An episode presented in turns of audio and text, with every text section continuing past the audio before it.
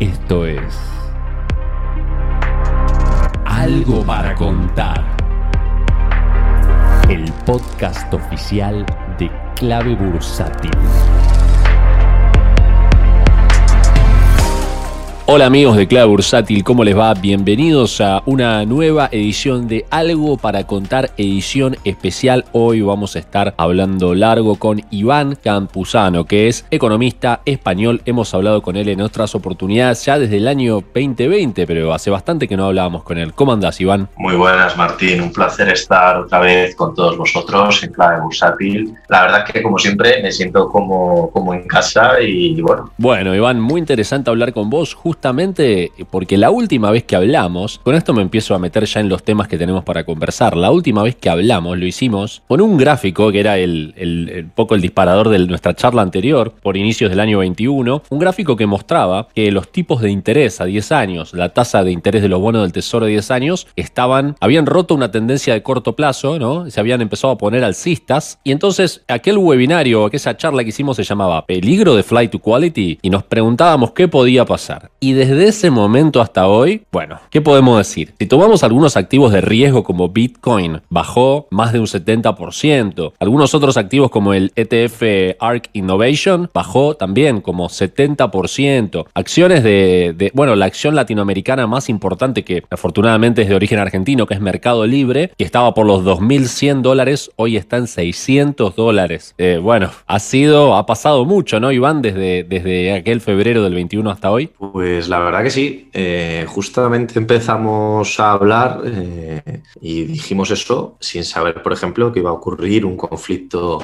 en Ucrania y que de hecho pues en Argentina puede tomarse como algo muy lejano y las noticias pues sin duda alguna pues llegarán en el, en el menor orden ¿no? de lo que pueda ocurrir aquí en, España ¿no? porque al final pues es el primer gran conflicto que hay en el, en el siglo XXI en, en Europa ¿no? y justamente la frontera y que nos afecta de lleno pero al final eh, que afecte algo como un conflicto en, en un país ¿no? como Ucrania a, a, Europa pues al final acaba afectando al resto del del mundo de una manera bastante importante. Eh, yo me acuerdo que además en la, en la charla que, que, tuvimos eh, hablábamos de, del flight to quality, como bien has mencionado, desde el punto de vista de que bueno, pensábamos que, bueno, que, se iba, que iba a mejorar ¿no? lo que eran las materias primas, que íbamos a ver un aumento eh, de los precios, ¿no? En, por ejemplo, la soja, el coste de la carne, etcétera, pero no por los factores que veíamos ahora, sino porque realmente pues, iba a recuperar la economía, las materias primas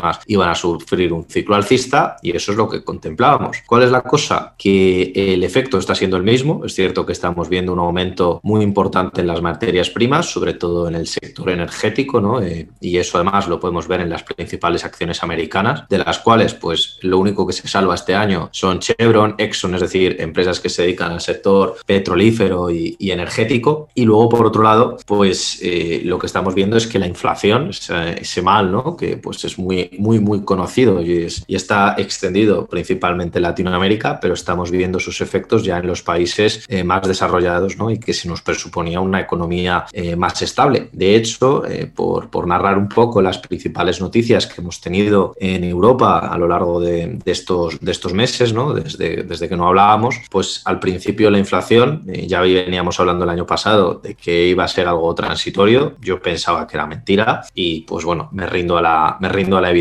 más bien se deberían de rendir los bancos centrales a la evidencia, que han tomado medidas muy tarde. Y bueno, al final del año pasado veíamos como, como Biden ¿no? presionaba a Jerome Powell y lo que era el tapering que se iba a realizar, de hecho iba a acabar en junio de este año, es decir, por esta fecha, y hemos visto cómo ha acabado en el mes de marzo de una manera precipitada. Tuvo que duplicar la velocidad de retiradas de estímulos de Estados Unidos y ha empezado a subir los tipos de una manera extraordinariamente agresiva. De hecho, el ritmo de crecimiento de tipos va a ser el mayor ritmo de crecimiento de los últimos 40 años de la Reserva Federal, pero no es para menos. Estamos viendo cómo sube la inflación mes a mes. De hecho, el mes pasado, el mes de mayo, veíamos cómo incluso después de una de las subidas más rápidas de tipos de la historia en Estados Unidos, eh, pues subía la inflación del 8,1 al 8,3 y entonces pues decidieron subir 0,75 puntos, que era algo pues que por el mes de marzo no estaba encima de la mesa. Por otro lado, pues eh, hoy conocemos conocíamos, y por eso, pues bueno, está muy bien tirado este, este directo, eh, conocíamos el resultado del Banco de, Inglaterra, ¿no? En el cual veíamos la mayor inflación en los últimos 40 años en Reino Unido, superior al 9%. Y luego, por otro lado, pues bueno, la Unión Europea eh, sigue sin subir tipos, lo subirá 0,25, si eso, 0,5 en julio, y luego, pues bueno, este año acabaremos viendo una subida que no llegará ni al 1% en principio, mientras que los americanos pues estarán cerca del 4%, los británicos tres cuartos de lo mismo, etcétera, ¿no? Por lo tanto, la Unión Europea va a un ritmo económicamente y en política monetaria totalmente distinta al resto de países y pues bueno, al final ¿qué es lo que está provocando esto? Pues lo que está provocando esto es que el efecto de la inflación se expanda, es decir, se expanda desde Europa al resto de,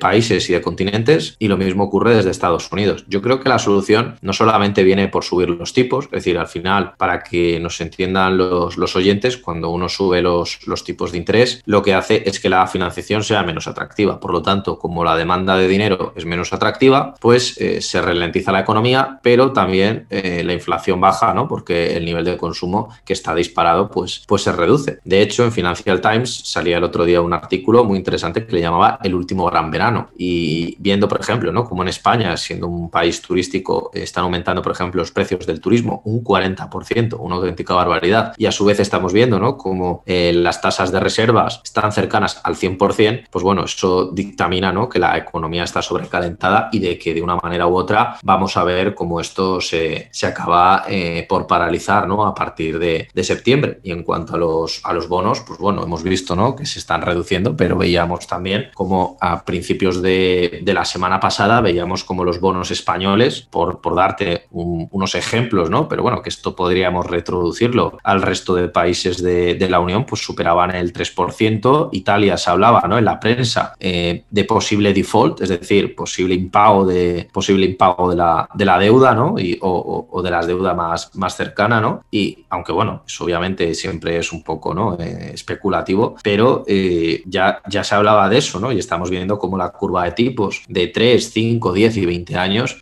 se ha aplanado totalmente, incluso se ha cruzado, ¿no? Por lo tanto, pues bueno, la inflación está por venir, ya lo ha dicho Jerome Powell, que vamos a sufrir una ligera desaceleración, pero bueno, en España en el año 2008, con la crisis inmobiliaria, decíamos que venían los brotes, los brotes verdes de la economía y al final acabamos teniendo una de las mayores crisis que se recuerda, ¿no? Por lo tanto, como indicador adelantado, no pensábamos nadie en este resultado, pero sin duda alguna el escenario es cuanto menos pesimista. Estoy de acuerdo y te quiero plantear una hipótesis que un poco la barajo acá en Argentina y con las distintas personas que hablo, pero vos estás en Europa y seguramente tenés más información de esto en, tu entorno, en los medios que consumís, seguramente hay más información y se debate más sobre la cuestión de Rusia. Yo suelo huir a las teorías conspirativas porque especialmente estando en Internet y creando contenido para Internet, encuentro que las teorías conspirativas suelen ser usadas de manera como un clickbait, como una carnada de click, para que la gente mediante títulos escandalosos entre a distintos contenidos y demás. Entonces trato de no pensar en, en una sintonía conspirativa,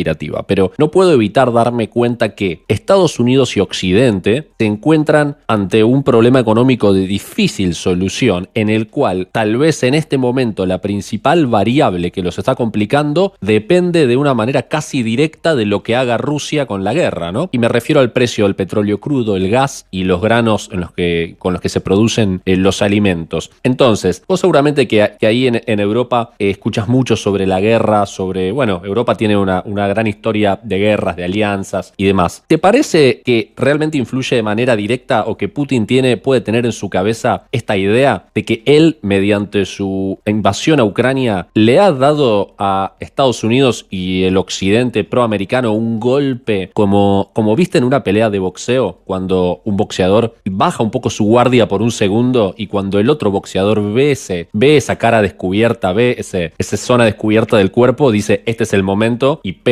justo el puño certero donde estaba la guardia baja. ¿Vos ves esto que Putin vio la guardia baja de la economía occidental con la inflación, con el tema de, los tipos de interés y dijo, este es el momento de invadir, pegó, vuela el petróleo, vuelan los granos y ahora se ha desatado un problema económico mayor. ¿Qué pensás de esta interpretación un poco conspirativa? Bueno, siempre cuando ocurren, cuando ocurren grandes conflictos, eh, la teoría conspirativa está encima de la mesa. Esto existe desde, desde la época de los romanos, es decir, existen escritos ¿no? de teorías conspirativas que muchas veces es mucho más, mucho más sencillo de, lo que parece o digamos no hace falta complicarse eh, tanto a la hora de pensar. Es cierto que no pensábamos desde Europa que Putin fuera a a invadir ¿no? Ucrania, cuando ya por el mes de febrero decidió poner pues, cerca de 200.000 soldados en la frontera. Pensábamos que era meramente un, un achante ¿no? de intentar, ¿no? intentar eh, a la gente, ¿no? de una manera o de otra, convencerla de que, bueno, de que tenía unas pretensiones y de que había que cumplir con él de una manera o de otra. Ahora bien, decidió invadir Ucrania y claro, todo el mundo pensaba, por lo menos seguramente él pensaba de una manera u otra, que eh, el conflicto iba a ser rápido, porque al final, si nos ponemos sobre el papel, aunque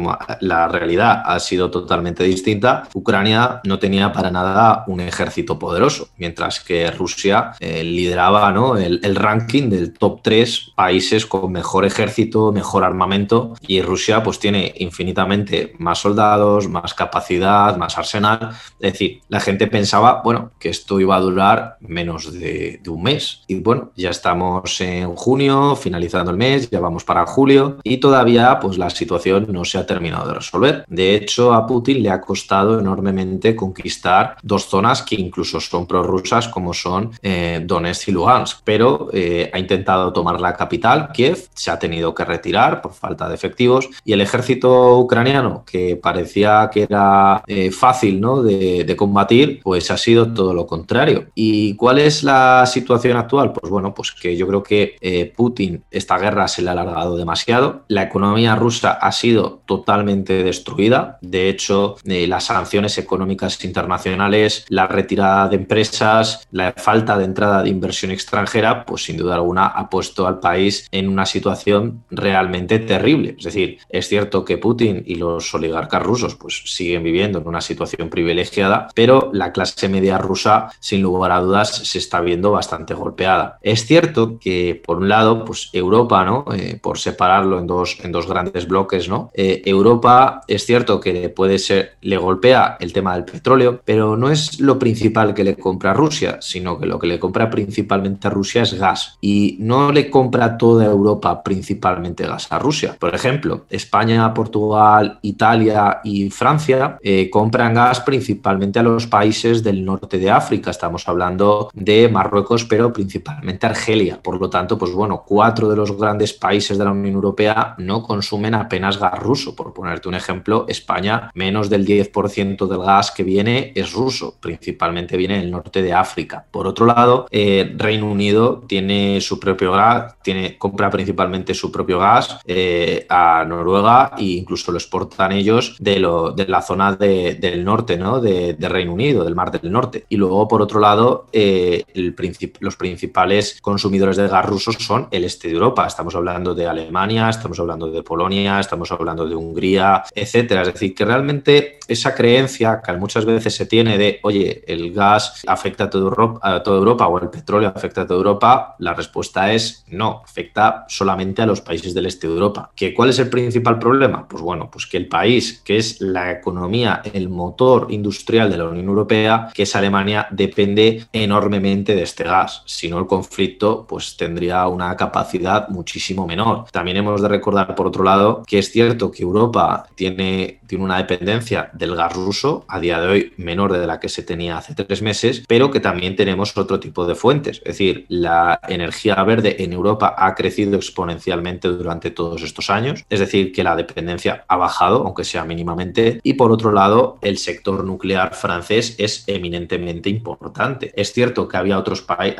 Alemania estaba a favor de cerrar las centrales nucleares, al igual que ocurría en España y en otros países de la Unión, pero después de este conflicto, pues eh, ha quedado claro, ¿no? De que tener otro tipo de fuentes, como puede ser la nuclear, pues es bastante importante. También es cierto que Estados Unidos, a través del gas licuado, eh, lo que va a proporcionar y el compromiso que tiene Estados Unidos es que este, este invierno, pues eh, van a seguir suministrando a un ritmo histórico el gas, el gas licuado a la Unión Europea. ¿Qué es el gas licuado? Para aquellos que no lo conozcan, pues bueno, pues el gas gas licuado, cuando nosotros vemos un gasoducto, pues el gas va por una tubería en forma eh, gaseosa, ¿no? Valga la redundancia. El gas licuado es, como eso es imposible de transportar en un barco o de una manera más o menos eficiente, pues lo que hacen es que lo convierten en estado líquido y luego en Europa se transforma en gas a estado gaseoso. Para eso se necesita un sistema que es un gas, una, se llama regasificación, ¿no? Es decir, volverlo a convertir en gas. ¿Cuál es el problema? Pues que eso lleva mucho tiempo, lleva mucho dinero y cuesta eh, regasificar todo el, todo el gas, ¿no? Por eso es cierto que el gas ha subido de,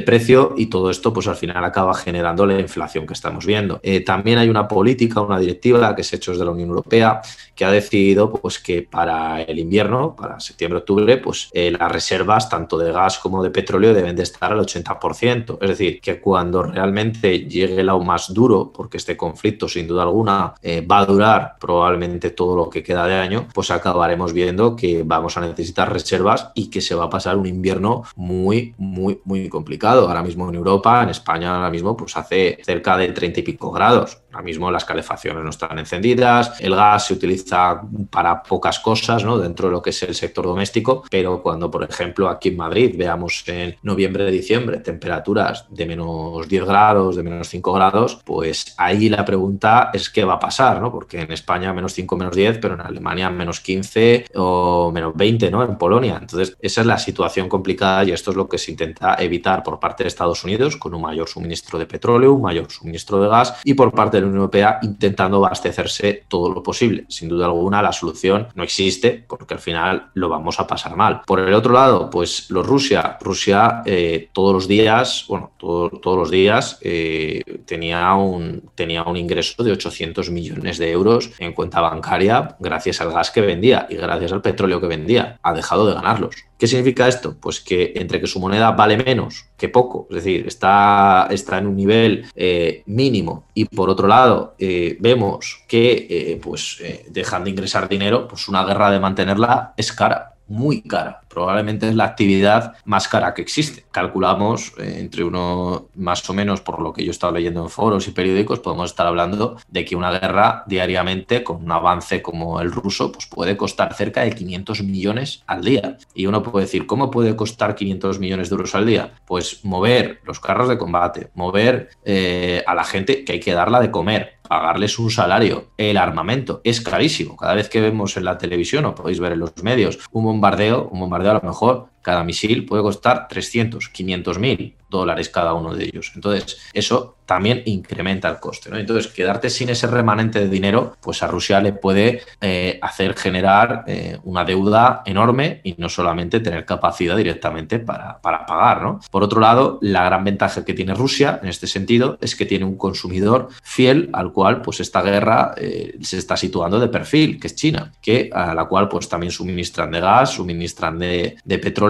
y por lo tanto, pues bueno, siempre va a tener una salida. ¿no? Entonces, lo que está provocando realmente esta guerra si nos damos cuenta, es el acercamiento de Rusia a, el acercamiento de Rusia a, China, ¿no? Y por otro lado, pues estamos viendo cómo Europa, que pretendía ser cada vez más independiente de Estados Unidos, estamos volviendo a ver que eh, Europa y Estados Unidos van al mismo bloque, ¿no? Puede parecer un poco eh, la guerra fría, ¿no? En este sentido, pero eh, la realidad se torna más evidente, ¿no? De que el globalismo cada vez va menos, el multilateralismo parece que ha saltado también por los aires y al final está el bloque de Estados Unidos y Europa y el bloque de Rusia y de China, ¿no? Y luego los países pues, que estén eh, colindantes. Fíjate, Mandín, que hay un dato súper curioso. Estados Unidos metió a Venezuela, ¿no? Dentro de lo que eran los países que se dedicaban al narcotráfico eh, vamos, como un arcostado, eh, la Unión Europea y Estados Unidos prohibieron las importaciones de crudo venezolano debido a la falta de crudo. Eh, hace cosa de dos semanas, dos, tres semanas, empezaron a llegar cargueros por parte de, Europa para recoger crudo venezolano y llevárselo a Europa, ¿no? Por lo tanto, fíjate hasta dónde la situación apremia y lo que antes podía ser un, un enemigo, ahora lo dejamos en, bueno, no me termina de caer del todo mal, ¿no? Al final, pues los intereses, ¿no? se ponen por encima de las posturas políticas. Y yo creo que vamos a ver muchos cambios y sobre todo este invierno, cuando la presión sea mayor, veremos a ver qué hacen Europa y Estados Unidos.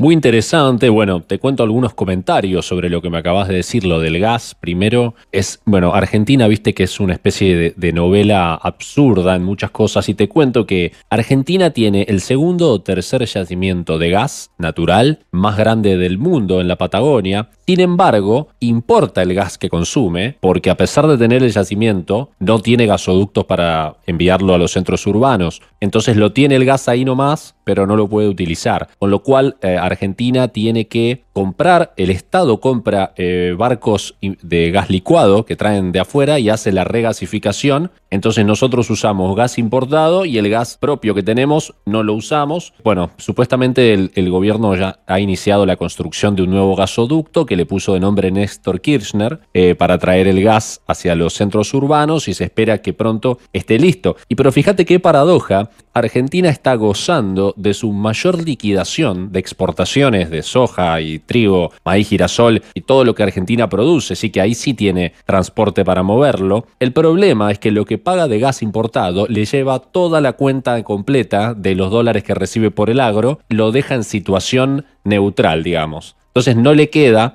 eh, no le quedan dólares al país en el momento de mayor exportación y mayor precio en la historia o en muchas, muchas décadas de los, los commodities que exporta Argentina. Viste que Argentina tiene esas peculiaridades. Pero bueno, yendo al punto de la teoría conspirativa que te pregunté de lo de Putin, me gusta tu respuesta porque eh, demuestra que Putin no puede simplemente intentar pegar este golpe a Occidente de mantener caro el petróleo y el gas porque le cuesta demasiado caro. Si lo está haciendo es una operación suicida y lo que yo me gusta evaluar como, como inversor es, supongamos que Putin está haciendo esto, ¿no? De tratar de voltear a Occidente manteniendo la invasión de Ucrania, la ocupación y así mantiene alta la inflación. Pero al tener los datos que vos me estás contando me doy cuenta de que él no tiene infinito tiempo para hacer eso. O sea que hay un countdown, una cuenta regresiva que en algún momento Putin se va a quedar sin recursos para hacer eso, con lo cual eh, yo en mi hipótesis de la, de la realidad, de la actualidad de los mercados de acciones en el mundo, lo que pienso es eh, el principal driver que está haciendo caer todo y mantiene este mercado bajista es la inflación que se dispara y, las reservas federales del mundo intentando combatirla. Pero claro, las reservas federales no pueden emitir gas, petróleo o granos. Solo pueden hacer que haya menos demanda, ¿no? Mediante una especie de recesión inducida. Entonces, dentro de esta teoría yo pienso, uy, pero ¿cuánto puede durar esto? Porque si Putin se queda sentado arriba de Ucrania y no la quiere largar, y los bancos centrales van a tener que seguir haciendo esta política contractiva que hacen, ¿por cuánto tiempo más? Pero claro, si, si de a poco o no tan de a poco Rusia se va quedando muy golpeada económicamente,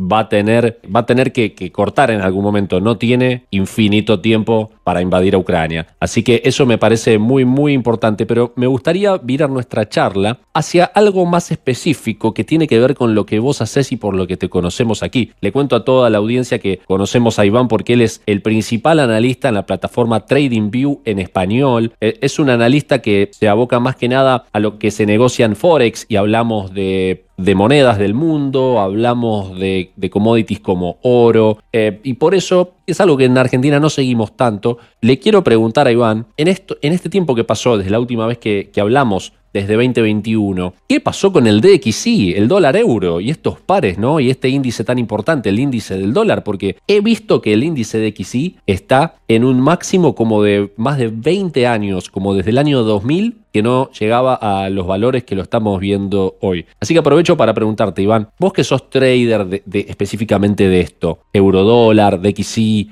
oro. ¿Cómo está eh, en, este momento todo ese mundo? ¿Está convulsionado? En cuanto al tema de Argentina, simplemente por hacer una, una salvedad, ¿no? Eh, me sorprende ¿no? lo, que, lo que me decías de, del gas ¿no? y de la capacidad de regasificación y de la capacidad de transporte. Y al final, pues ese es uno de los principales problemas que también tenemos en Europa, aunque parezca mentira. España es el país con más capacidad de regasificación de toda la Unión. Y si tuviéramos un buen gasoducto que nos conectase con Europa, porque no lo tenemos, aunque parezca mentira, y estamos hablando de España, una de las principales economías del mundo, pues podríamos suplir de una manera muy fácil a toda la Unión. ¿Qué pasa? Pues que actualmente no tenemos un gasoducto y tampoco está en proceso de construcción.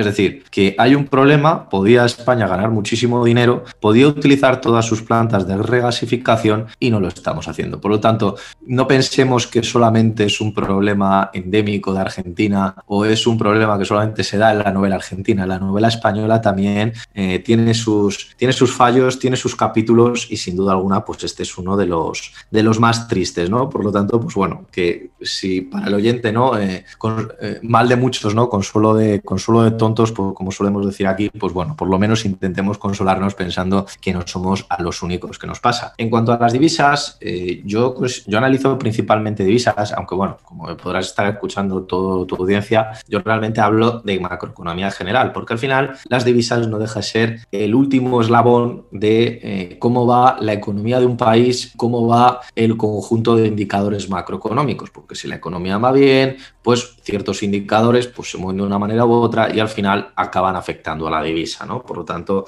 al final la divisa yo creo que es el, es el eje fundamental eh, que, se, que mueve ¿no? todas, las, todas las economías o al final es el principal afectado por las políticas de los países. Y en este caso, como bien decías, el DXY nos encontramos en un punto altísimo, en un punto de, de los mayores de los últimos, de los últimos años. De hecho, eh, nos encontramos en el mayor punto desde el año 2002. Es decir, han pasado 20 años y volvemos a encontrarnos en el mismo sitio. Pero además, fíjate que lo más curioso de todo el asunto es que frente a que el dólar, y por eso yo creo que es una crisis totalmente distinta, una recesión totalmente distinta a las que veníamos viendo, pero no en los últimos eh, años, sino en las últimas décadas, y, ya estoy hablando por detrás de los años 2000, eh, pensad que cuando eh, lo que ocurrió en el año 2008, por ejemplo, con el DXY, o lo que ocurrió con la crisis del COVID, es que para solucionar el problema, los bancos centrales como el problema era de demanda, es decir, faltaba dinero en el sistema, o más bien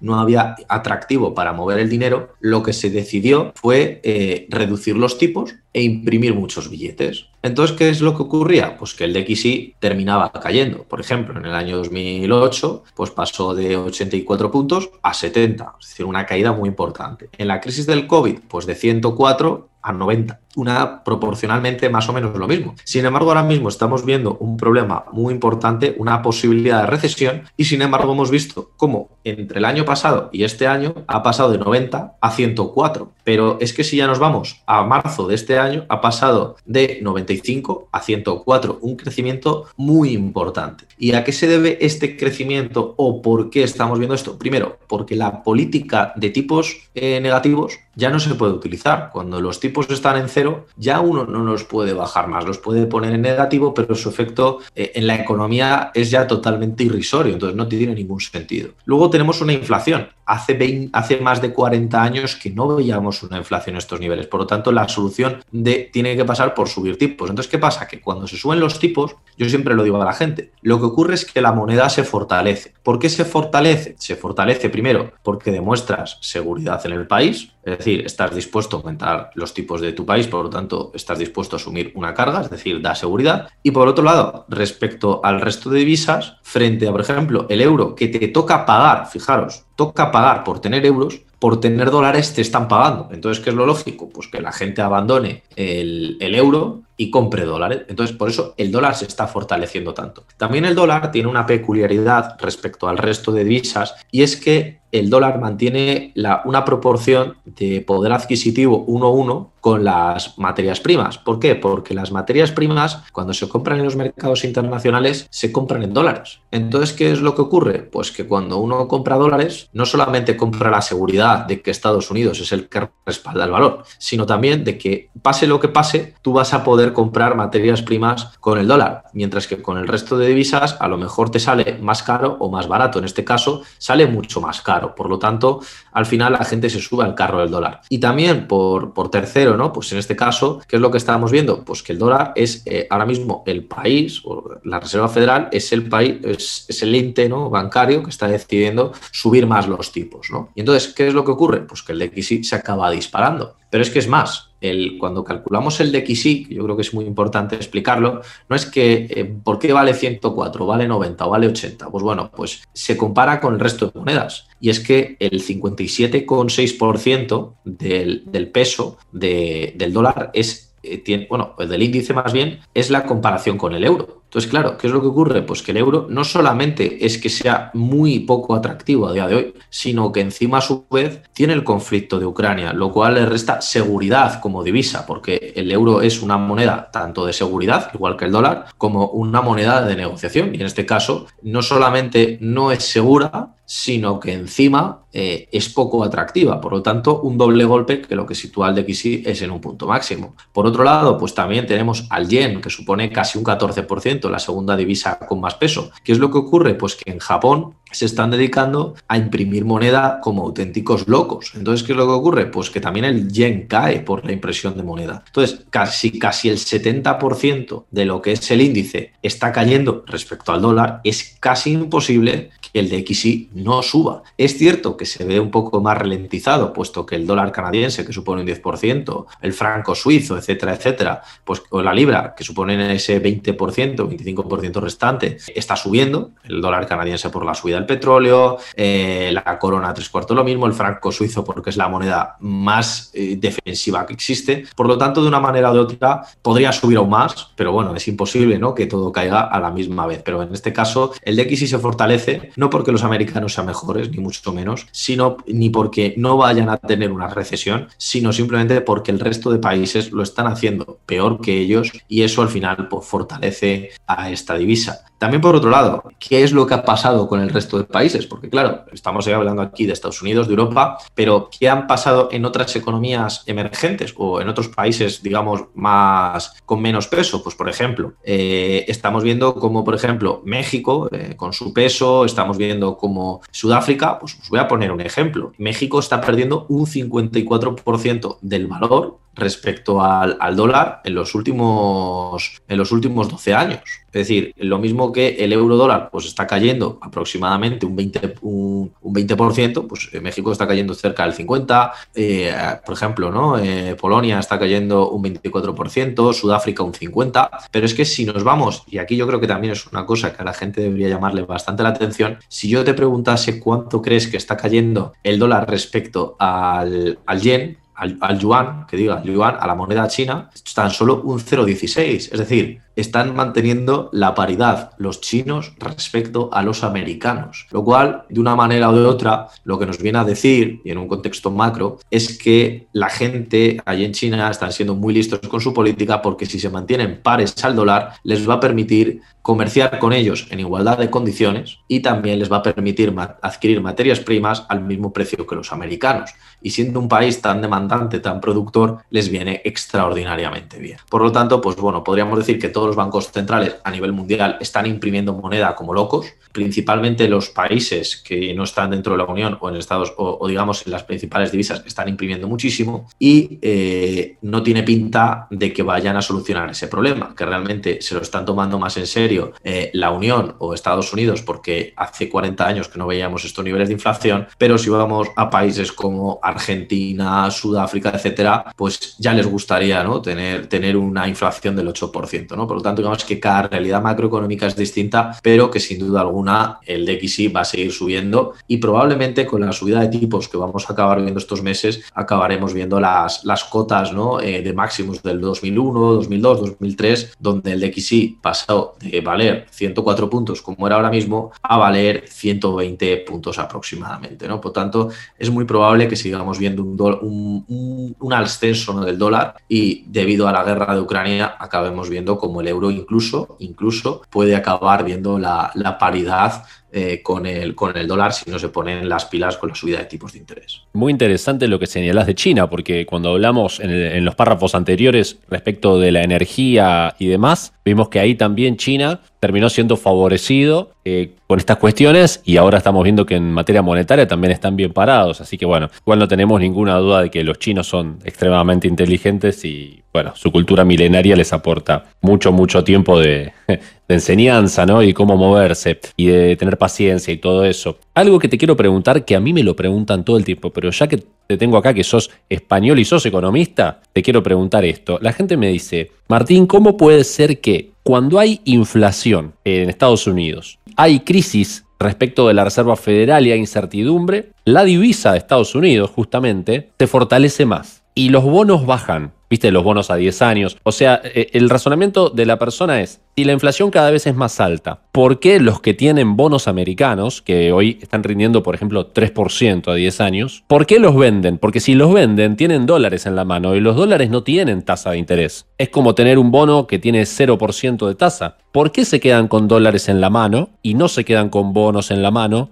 siendo que los bonos rinden un interés y están dominados en dólares también, no es que están dominados en otra moneda, igualmente los venden. ¿Por qué, ¿Por qué se da este fenómeno? ¿Por qué se sacan de encima los bonos cuando hay inflación y se quedan con una moneda que se come la inflación entera de frente, digamos? Bueno, a ver, es, un tema complejo, porque realmente en economía... Eh, como, como, podréis comprobar, pues no hay nada que sea fácil ni que tenga una respuesta sencilla. Voy a intentar contarlo, ¿no? Porque si es una pregunta que te hacen, pues yo creo que merece, merece la pena la mejor de las respuestas. Voy a intentar ser lo más didáctico posible. Cuando hay una recesión en Estados Unidos, por lo general, a nivel mundial, hay una recesión. Es decir, no es que Estados Unidos entre en recesión y el resto de países vayan bien. Como es la principal economía del mundo, cuando Estados Unidos eh, se acatarra, el resto también se acatarran y acaban estornudando casi a la misma vez, incluso con mayor gravedad. Entonces, ¿qué es lo que ocurre? Pues que cuando el resto de países entran también en recesión y la gente tiene que decidir en qué invertir, deciden invertir en aquello más seguro. ¿Por qué? Porque al final los seres humanos cuando tenemos miedo intentamos salir del miedo yendo a la mayor seguridad. ¿Y qué es lo que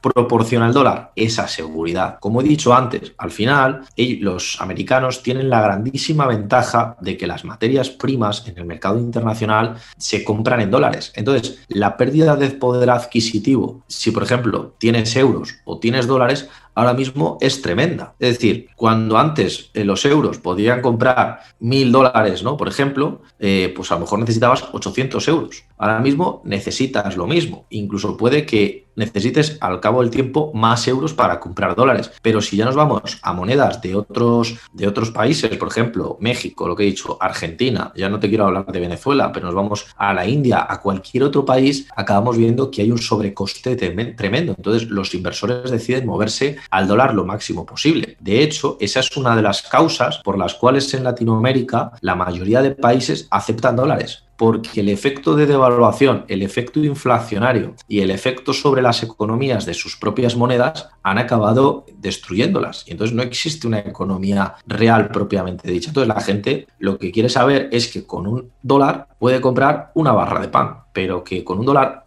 que con un sol o con un peso, si hoy puede comprar una barra de pan, mañana no le dé para media y dentro de un mes le dé para solamente unas migajas. Eso es la inseguridad que generan las divisas y por lo tanto al final la gente cuando viene una crisis no es que la Reserva Federal decida eh, que el dólar sea fuerte o que el resto de países se den de acuerdo para dar esa fortaleza, sino que es realmente la propia entidad del dólar. Lo mismo ocurre con el oro. El oro al final pues no deja de ser un metal, no deja de ser algo que lo coges y si a mí ahora mismo me dan un lingote de oro, nada voy a poder hacer con él, salvo puede salvo ocupar espacio, pero la gente asume asume que realmente pues tiene un valor defensivo y como la gente lo asume, pues es igual que la economía. Realmente ¿qué es un billete? Pues un billete no deja de ser un papel que si no tuviera un estado detrás, pues tendría el mismo papel que un ticket del metro o que, por ejemplo, una hoja en nuestro escritorio. No valdría nada. Entonces, eso es lo que ocurre con el dólar. Por otro lado, ¿por qué, eh, ¿por qué Estados Unidos, en este caso, me preguntabas también por qué el dólar cae eh, cuando, por ejemplo, ¿no? viene, viene también una, una crisis, ¿no? deciden los americanos, ¿no? Eh, ¿por, qué, ¿por, qué, en este caso ¿no? deciden subir los tipos? Por lo que, lo que hemos explicado antes. Al final viene una, viene una inflación, eh, la inflación hay que pararla y es la única manera en la cual un banco central puede resolverlas. Entonces, yo creo que, que sobre todo, ¿no? y hablando en, en, términos, en términos de divisas, pues al final los americanos son los que más protegidos están porque históricamente son los que mejor se han preparado y son los que al final pues tienen ese beneplácito a nivel mundial y ser la principal potencia del mundo pues te permite poner las, poner las reglas respecto al resto de países. No tiene más, no tiene más, no tiene más solución, Martín. Bueno, clarísimo, clarísimo. Y me gustaría tomar esto que estamos hablando ahora para hacerte esta pregunta y tiene que ver con la inflación, algo que estamos hablando ahora, justamente el índice del dólar que también lo estamos hablando y los tipos de interés en Estados Unidos que justamente en nuestra charla del año pasado que la hicimos como disparador usamos este gráfico de la tasa a 10 años, estamos viendo que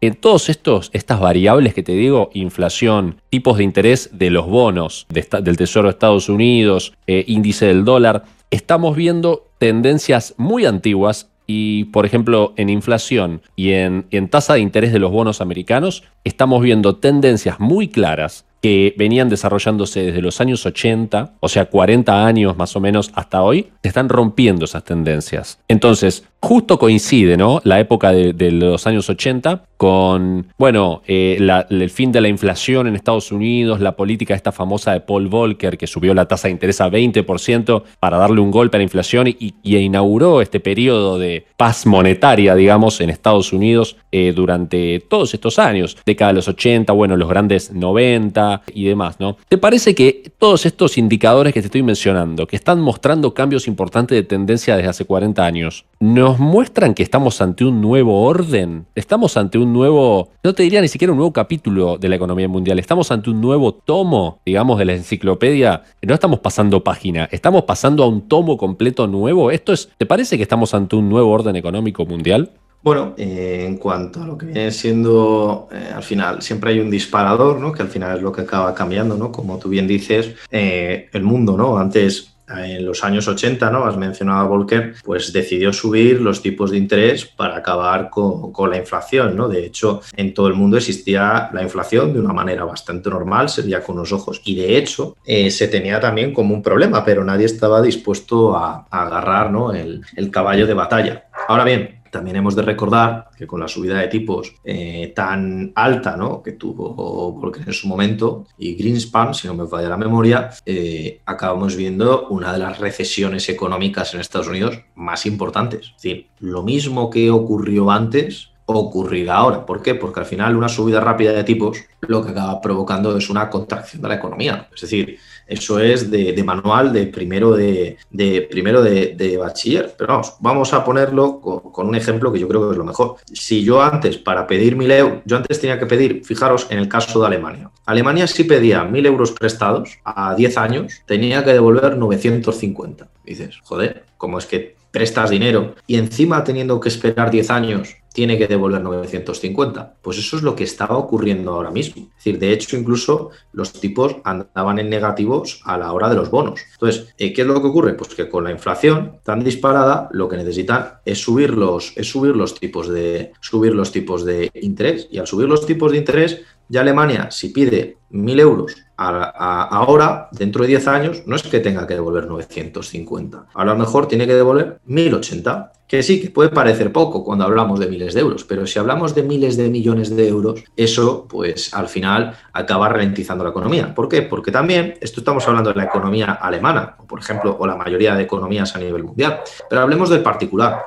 Ahora mismo, en España, si tú pedías un préstamo para comprar una casa, pues y, te y pedías a 300.000 euros a tipo variable, es decir, lo que te cobra de comisiones el banco, que era muy poquito, más lo de los tipos de interés, como los tipos de interés se encontraban en negativo, pues si tú pedías un préstamo 30 años de 300.000, al banco a lo mejor le tenías que devolver 310.000, que era una auténtica ganga. Ahora mismo, con la subida de tipos y lo que se prevé del aumento de tipos, pues a lo mejor ya no son 300.000, a lo mejor acaban siendo 350.000 o 360.000. Es decir, realmente se ha encarecido. Entonces, ¿qué pasa? Pues que el que antes pedía un préstamo sin pensárselo, porque 10.000 euros era asumible, a lo mejor esos 50, 60.000, y estoy poniendo este ejemplo, pero igual para comprar un coche, para cualquier cosa, a lo mejor ahora se lo piensa. Y el mero hecho de que el ciudadano se lo piense, ralentiza la economía. ¿Por qué? Porque ya las cosas no van tan rápido, van más despacio. Y eso es lo que se consigue con la subida, con la subida de tipos. Es cierto que estamos muy lejos ¿no? de aquellas inflaciones del cerca del 13, 14, 15% que veíamos por aquel entonces, pero la música suena igual. y pues como bien decías, probablemente acabemos viendo, no sé si llamarlo nuevo orden económico mundial, pero eh, cuando la política de los últimos 30 años económica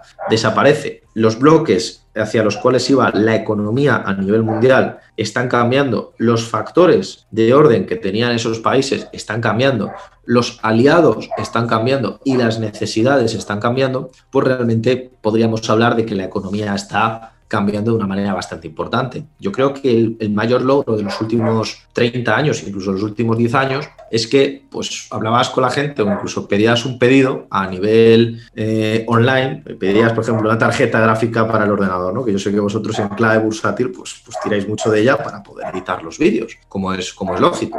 Pues antes tú pedías una tarjeta y primero te salía barata porque tenías un montón de gente que competía. Segundo, podías pedirla y al día siguiente la tenías en tu casa. Y tercero, no es que solamente la tuvieras en tu casa, sino que es que encima te sale gratis. Entonces, ¿cómo puede ser que el transporte sale gratis? Pues sí, habíamos conseguido que el transporte casi saliera gratis porque llenar un container enorme de estos que habréis visto en los barcos costaba 1.500 dólares. Ahora eso vale 15.000 dólares, aumentado por 10 el precio después de la pandemia.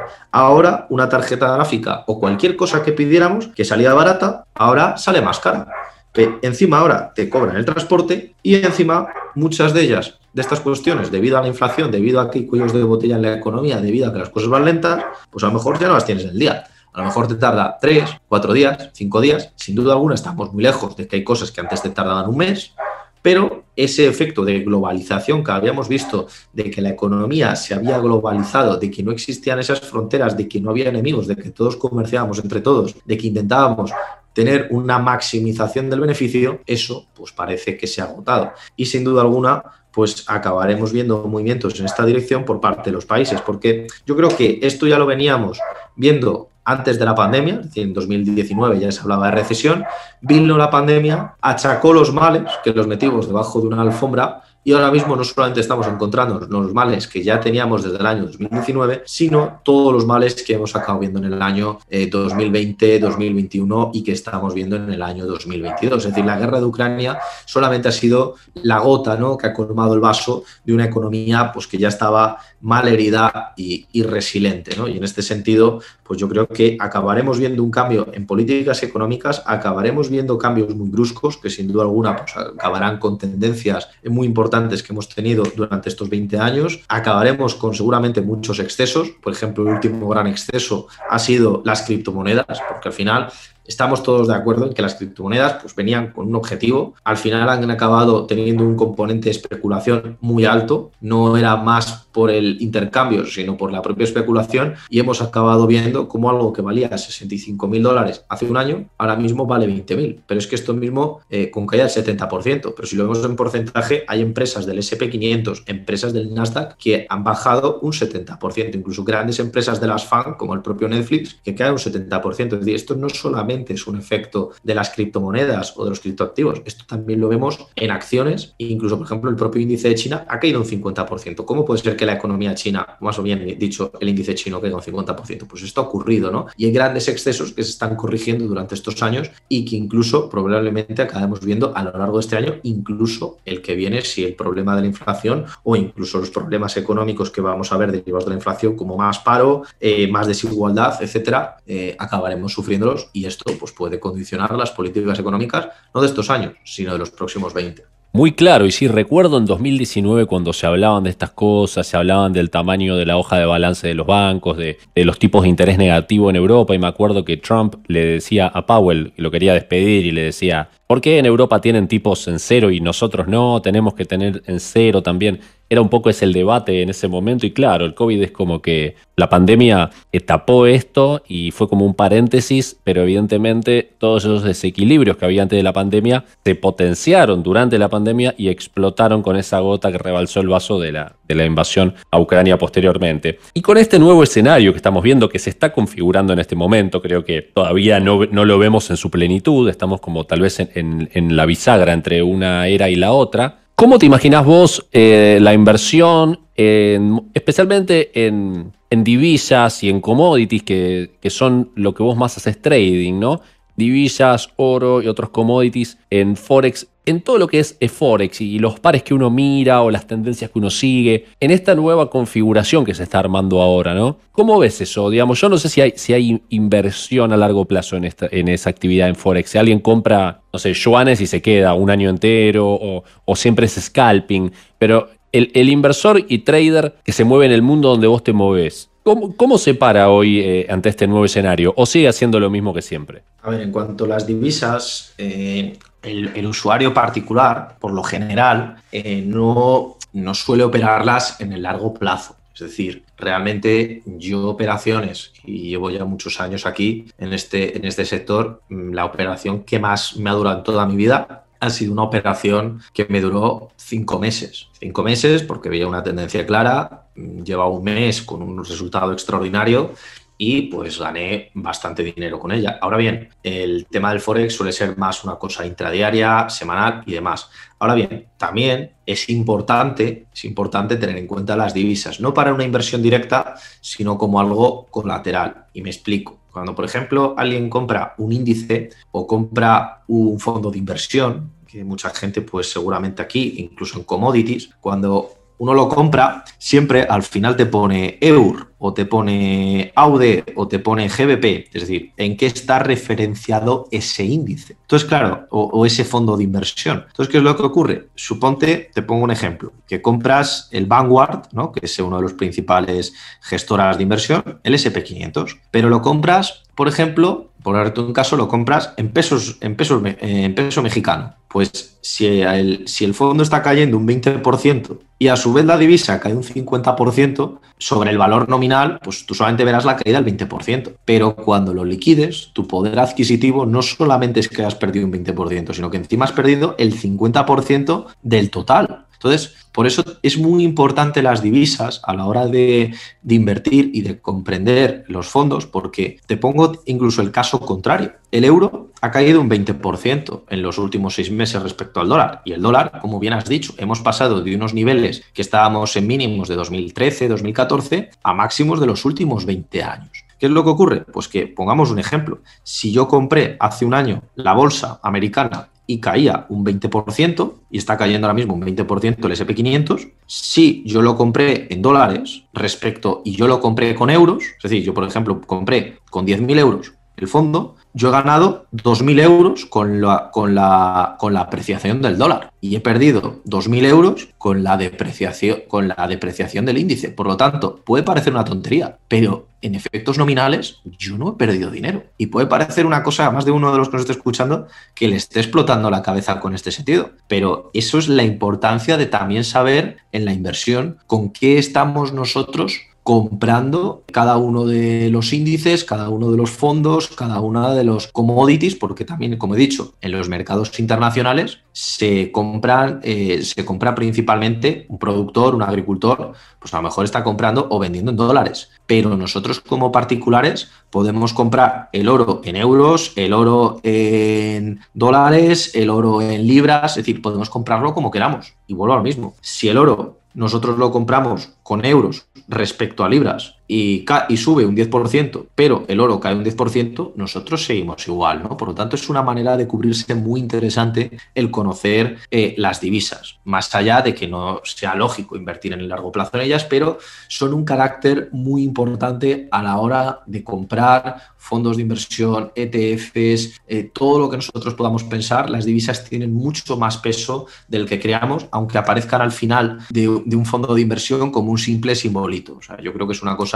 a tener muy en cuenta. De cuál las materias primas. Yo creo que las materias primas van a seguir cayendo, no por la demanda que haya de ellas, porque la demanda va a seguir igual, sino porque al final, como el dólar se va a seguir fortaleciendo, si se miden en dólares, pues al final, para comprar, por ejemplo, un kilo de cacao, si antes como el dólar eh, valía uno y ahora vale uno con dos, pues para comprar el mismo kilo de cacao pues necesitaré menos unidades de dólares. Pero no porque el cacao valga menos, sino porque la moneda se ha fortalecido. Y también incluso puede que caiga aún más porque la, si hay una recesión, la gente pues, se va a apretar el cinturón. Y entonces lo que son la demanda de materias primas van a reducirse. Y yo te voy a poner un ejemplo muy claro, eh, que además se nota sobre todo en el sector industrial. Cuando nosotros eh, hablamos, ¿no? por ejemplo, de qué es lo que consume la, industria, pues principalmente consume acero, consume em, energía, consume eh, cobre, y, y, el cobre ha descendido de, por ejemplo, 500 dólares la onza de cobre a 400 en tan solo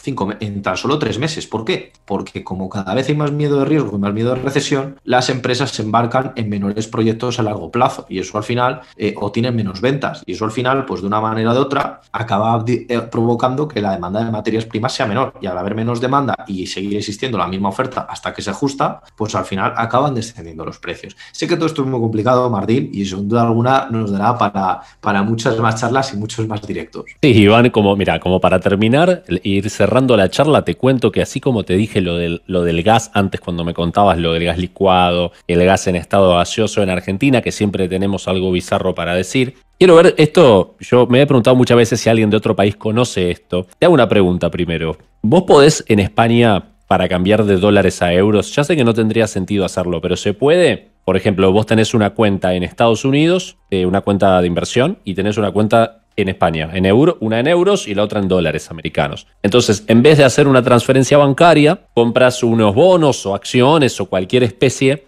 que cotice en, tanto en Europa como en Estados Unidos y haces un envío de los títulos de un mercado al otro, ¿no? Del mercado de Europa a la bolsa de España a la bolsa de Nueva York, por ejemplo, y ahí en la bolsa de Nueva York vendes los títulos y tenés dólares. O sea, empezás con euros, compras el título, transferís el título y luego vendés en dólares. Y de esa manera empezaste en España con euros y terminaste en Estados Unidos con dólares americanos. ¿Existe esa operación en Europa o en España? Se puede hacer, pero te voy a poner un ejemplo mucho, mucho mejor. Hay bancos en, en Europa que tú puedes tener una cuenta en España, como muchos de ellos tienen filiales fuera, en Estados Unidos, por ejemplo, el Santander o el BBVA, se me ocurre España, pero en Alemania tienes el Deutsche Bank o en Inglaterra tienes el Citi, etcétera. Puedes tener una cuenta en euros y una cuenta en dólares y hacerte a cambio, a tipo de cambio real, escúchame bien, a tipo de cambio real, sin comisiones, eh, un cambio de tus euros de, una de la cuenta A a la cuenta B. O sea, es que no hace falta ni siquiera hacer ese proceso tan complejo y tan largo, que se puede hacer, por supuesto, pero es que incluso existe esa posibilidad, que por ejemplo en otros países, como por ejemplo en Argentina, pues tenéis el CEPO, tenéis 5.000 millones de problemas. Aquí puede ser un intercambio directo desde tu móvil, eh, en tu cuenta bancaria o desde el ordenador mientras hablamos. Yo ahora mismo podría coger 5.000 euros y convertirlos en 5.500 dólares en un clic. O sea, fíjate qué sencillo. Claro, entonces no tiene sentido la operación. Pero, por ejemplo, si las acciones de Santander en la Bolsa de Nueva York suben 5% y en la Bolsa de España no está pasando nada, pero los inversores ven la suba en la Bolsa de Nueva York, ¿la acción en España se arbitra, digamos, respecto de la suba de la Nueva York o van totalmente separadas? En principio, en principio van, eh, van, van, conjuntamente, aunque es cierto que como se compran en distinta divisa, el precio puede, puede oscilar, pero va, va conjunto. Es decir, aquí no hay eh, separaciones de, acciones de una manera tan, tan acusada ¿no? como podría existir en otros países, o que, por ejemplo, hay empresas que cotizan españolas en el Nasdaq o tal, eso no, no existe. Además, cuando alguien quiere comprar una, bolsa, una acción, por ejemplo, del Santander desde Estados Unidos, con dólares o quiere comprar, por ejemplo, a alguien, yo que sé, desde China, eh, acciones del Santander, el precio sigue siendo el mismo, lo único que pasa es que existe un precio distinto, pero porque se mira en su precio de moneda local, nada más. Claro. Bueno, lo que te quería decir es que en Argentina nos pasa esto, como hay cepo y no se puede hacer ese cambio como, como vos lo describiste recién, una de las únicas maneras que existe para cambiar de una moneda a la otra es mediante las inversiones. Por ejemplo, compro un bono que está nominado en pesos en Argentina, lo envío a una cuenta en el extranjero, lo vendo en dólares al mismo bono y tengo dólares puestos en el extranjero. Se usa todo eso como vehículo para cambiar de divisa y además para salir de Argentina y llevar capitales a otro país. Eso todavía no, nunca se prohibió y, creo que tiene antecedentes judiciales de que no se puede prohibir porque sería una confiscación a, la propiedad privada, que son esos títulos que la persona si quiere tiene derecho a llevárselos del país eh, como si fuera otro objeto, ¿no? Es una cuestión judicial. Eh, pero eso lo que hace es que todos los inversores en Argentina siempre tengan que hacer una cuenta doble cuando invierten, porque los activos se mueven están cotizados en pesos, expresados en pesos, pero se mueven en relación al dólar, además, o sea, a la cotización del dólar americano, en realidad a la cotización del peso, además de, de la propia cotización de la acción. Por ejemplo, viste que te comenté que la, acción más famosa en Argentina es la de Banco de Galicia. Banco de Galicia cotiza en la bolsa de Buenos Aires y cotiza en la bolsa en el Nasdaq. En uno está en dólares y en otro está en pesos. Hay una buena noticia en Argentina. Lo que suele pasar es que, por ejemplo, Banco de Galicia sube 10%. Pero si al mismo tiempo la cotización del dólar también, por la buena noticia, cae 10%, queda en cero la acción en Argentina. Porque se neutraliza, porque está nominada en pesos. Entonces el efecto de, la revaluación de la moneda contrarresta el efecto de la subida y eh, queda en cero. Y cuando pasa lo contrario, eh, se produce un efecto que nosotros llamamos la doble Nelson, que ahora le va a empezar a pasar a algunos por ahí en Europa también si se mantiene esta volatilidad en las divisas, que te baja al mismo tiempo eh, la cotización de tu acción que tenés en tu cartera, pero como también cae la divisa, baja por dos motivos y se suman las dos bajas y te da una baja gigante. Eso nosotros lo conocemos bien y lo llamamos la doble Nelson. Bien vos decías, en el ejemplo que hiciste al principio, de que si una persona compraba el, ETF e Vanguard en pesos mexicanos, estaba sujeto a la variación del ETF Vanguard en dólares, pero también del peso mexicano. Bueno, entonces lo que nos damos cuenta es que finalmente Argentina exporta al mundo la doble Nelson. Ahora eh, los inversores van a tener que estar mirando las dos cosas a la vez porque no van a saber, digamos, en su propia moneda local si están ganando o están perdiendo. Así que pueden invitar, estoy invitando a todos los inversores del mundo a clave bursátil que vengan y les vamos a enseñar cómo, cómo vivir eh, invirtiendo con la doble Nelson, siempre ahí respirándonos en la nuca, ¿no? En este caso, Martín, la verdad, yo no conocía el concepto de doble Nelson. Eh, como, como, se suele decir, aprenderás algo nuevo cada día, pero es algo que, que, es realmente peligroso porque tú puedes estar invirtiendo a lo mejor 10 mm, años en algo y ganando una media del 7% anual, pero es que si nos vamos, por ejemplo, lo que vosotros decís, al, al peso argentino, es que hace 20 años, que aquí estábamos hablando ¿no? de, del DXI en los últimos 20 años, es que el, dólar, el, peso, argentino, el peso argentino valía 0,35 dólares, es decir, valía un tercio de un, de un, dólar, y es que ahora mismo vale una diez milésima. Es decir, ha perdido literalmente todo su valor. Se encuentra en el punto más eh, barato de toda su historia respecto al dólar estadounidense. Por lo tanto, si ha perdido casi el 99% de su valor, si alguien compró acciones con pesos argentinos y aunque se hubiera, o sea, dólares argentinos, y aunque hubiera subido eh, un 100% las acciones, tendría el mismo dinero que tenía antes. Si no, es que haya perdido dinero. Es decir, que realmente es súper complicado si no tenemos en cuenta la divisa base. Y yo creo que en este sentido lo mejor que podéis hacer, y tal y como estáis haciendo, es comprar los bonos y sacarlos del país, aunque, pues, aunque digan que no es confiscatorio, ya es confiscatorio una política monetaria que te quita todo el valor de tu divisa y que realmente hace que tu país sobre el papel no valga nada. Bien, bueno, como para dejar la anécdota eh, bien con un moño, te cuento que eso acá se le llama contado con liqui, es el nombre de, esa operación, eh, se lo abrevia como CCL, liqui es por liquidación, es contado con liquidación, o sea, yo voy a tener el dinero al contado posteriormente a la liquidación de la venta de los títulos en el exterior. Eh, bueno, se ha popularizado con las siglas CCL, por contado con liquidación, y es normal que cualquier persona así que no es inversor ni nada, sepa cuál es el valor del CCL, del contado con liquidación, porque es, es como la temperatura o,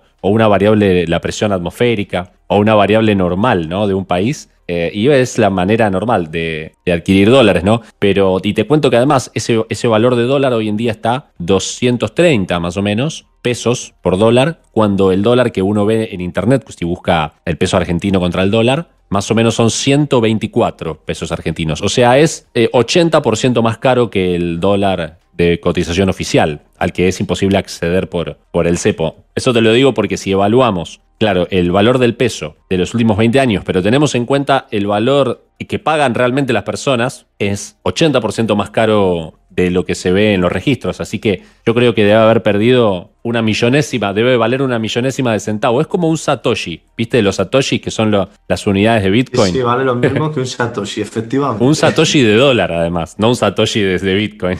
o sea, un peso argentino es como un Satoshi de dólar. O sea, no hay coma, creo que es una coma, 11 ceros y un 1. Pero bueno. En este caso no tanto, esperemos no ver tanto, pero hay por lo menos, si no me falla la memoria, tres ceros por delante y va camino del cuarto cero. Bueno, bueno, siempre innovando, siempre a la vanguardia eh, eh, Argentina en términos económicos. Pero bueno, eh, espero que te, haya servido mucho esta charla también para interiorizarte un poco de lo exótico de Argentina. Sé que, es muy llamativo para algunos y para nosotros es muy bueno escuchar una opinión diferente de la que escuchamos siempre de parte de los analistas en Argentina. Muchas de las cosas hay puntos en común, pero bueno, uno en el mismo país siempre va consultando las mismas fuentes, escuchando las mismas voces y se hace una especie de, retroalimentación de mensajes y hablando con vos eh, tenemos, digamos, un input de información totalmente diferente y por eso te agradezco mucho y te agradecemos todos de parte de la comunidad de Clave Bursátil por esta buena charla. Muchísimas gracias, Martín. Un placer estar con vosotros otro día más. Bueno, Iván, gracias, gracias a todos. En el canal de Clave Bursátil los invitamos a poner me gusta a este video